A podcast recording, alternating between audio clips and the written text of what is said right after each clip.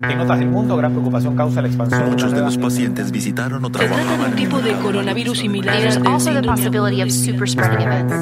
caso. Bienvenidos a Coronavirus, lo que tienes que saber, la versión podcast del newsletter de cada noche de La Tercera, una producción de Crónica Estéreo. Es lunes 20 de julio.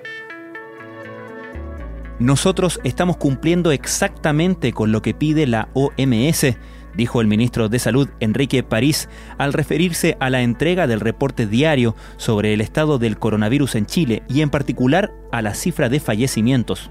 La semana pasada, el MinSal integró el número de víctimas mortales del DEIS a sus informes diarios, aunque no consideró las muertes sospechosas.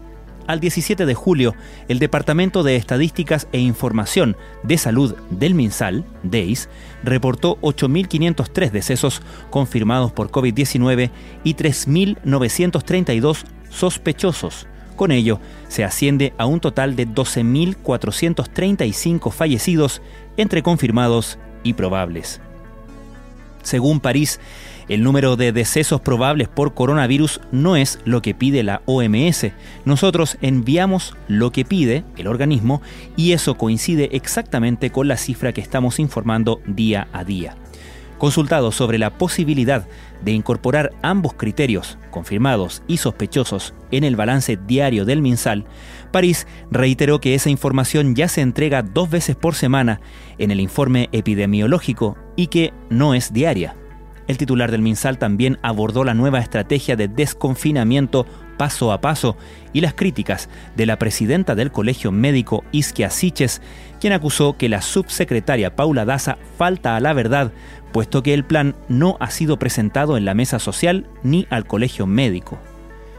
El ministro dijo, el plan paso a paso fue presentado a la mesa social COVID-19 el 10 de julio pasado y la presidenta Isquia Siches estaba presente. Estas son algunas de las informaciones que destacamos en la cobertura de la crisis del coronavirus en la tercera. Mientras un buen número de países intenta lidiar con rebrotes que han provocado la marcha atrás de algunas etapas de desconfinamiento, hoy se informó que dos proyectos de vacuna, uno de Reino Unido y otro de China, han dado resultados muy positivos con una respuesta inmunitaria importante. ¿Se desconfina la región metropolitana? No aún. Diversos índices se deben pasar para que la capital comience a dejar atrás la cuarentena total.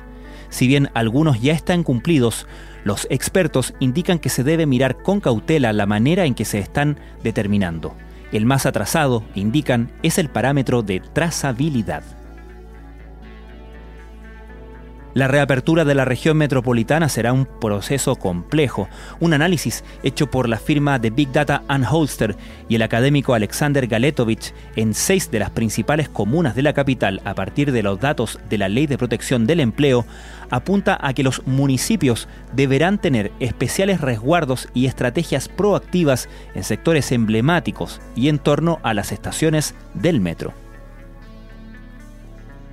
El visor territorial ha dado resultados positivos. Las autoridades hicieron un llamado a utilizar el dispositivo que agrupa datos georreferenciados de coronavirus a nivel nacional para tener una mejor información de la pandemia. Esta herramienta fue pedida por los alcaldes en muchas ocasiones y por eso ahora hacemos un llamado a los alcaldes de todo el país a utilizarla, dijo el ministro de Salud. Uruguay es uno de los pocos países de América Latina que ha logrado sortear y manejar de buena forma la pandemia. Carlos Battiani, director ejecutivo del Instituto Pasteur en Montevideo, dice en entrevista con La Tercera que Uruguay tenía un sistema nacional integrado de salud donde todos los uruguayos, independiente de su clase social o económica, tienen acceso a las mismas prestaciones de salud. Cataluña, California, Melbourne, Bogotá, y Leicester son algunas de las zonas del mundo que han debido dar marcha atrás en la reapertura ante el aumento de los contagios.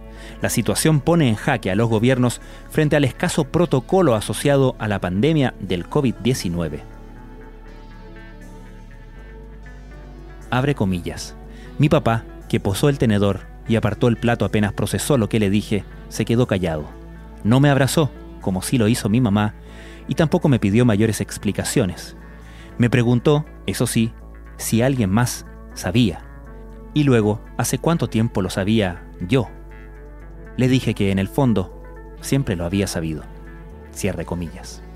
Conozca este testimonio sobre cómo salir del closet en la pandemia. Esto fue Coronavirus, lo que tienes que saber, la versión podcast del newsletter de cada noche de la tercera.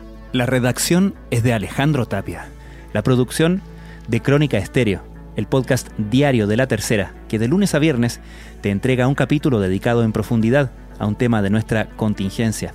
Soy Francisco Aravena, que tengan muy buenas noches.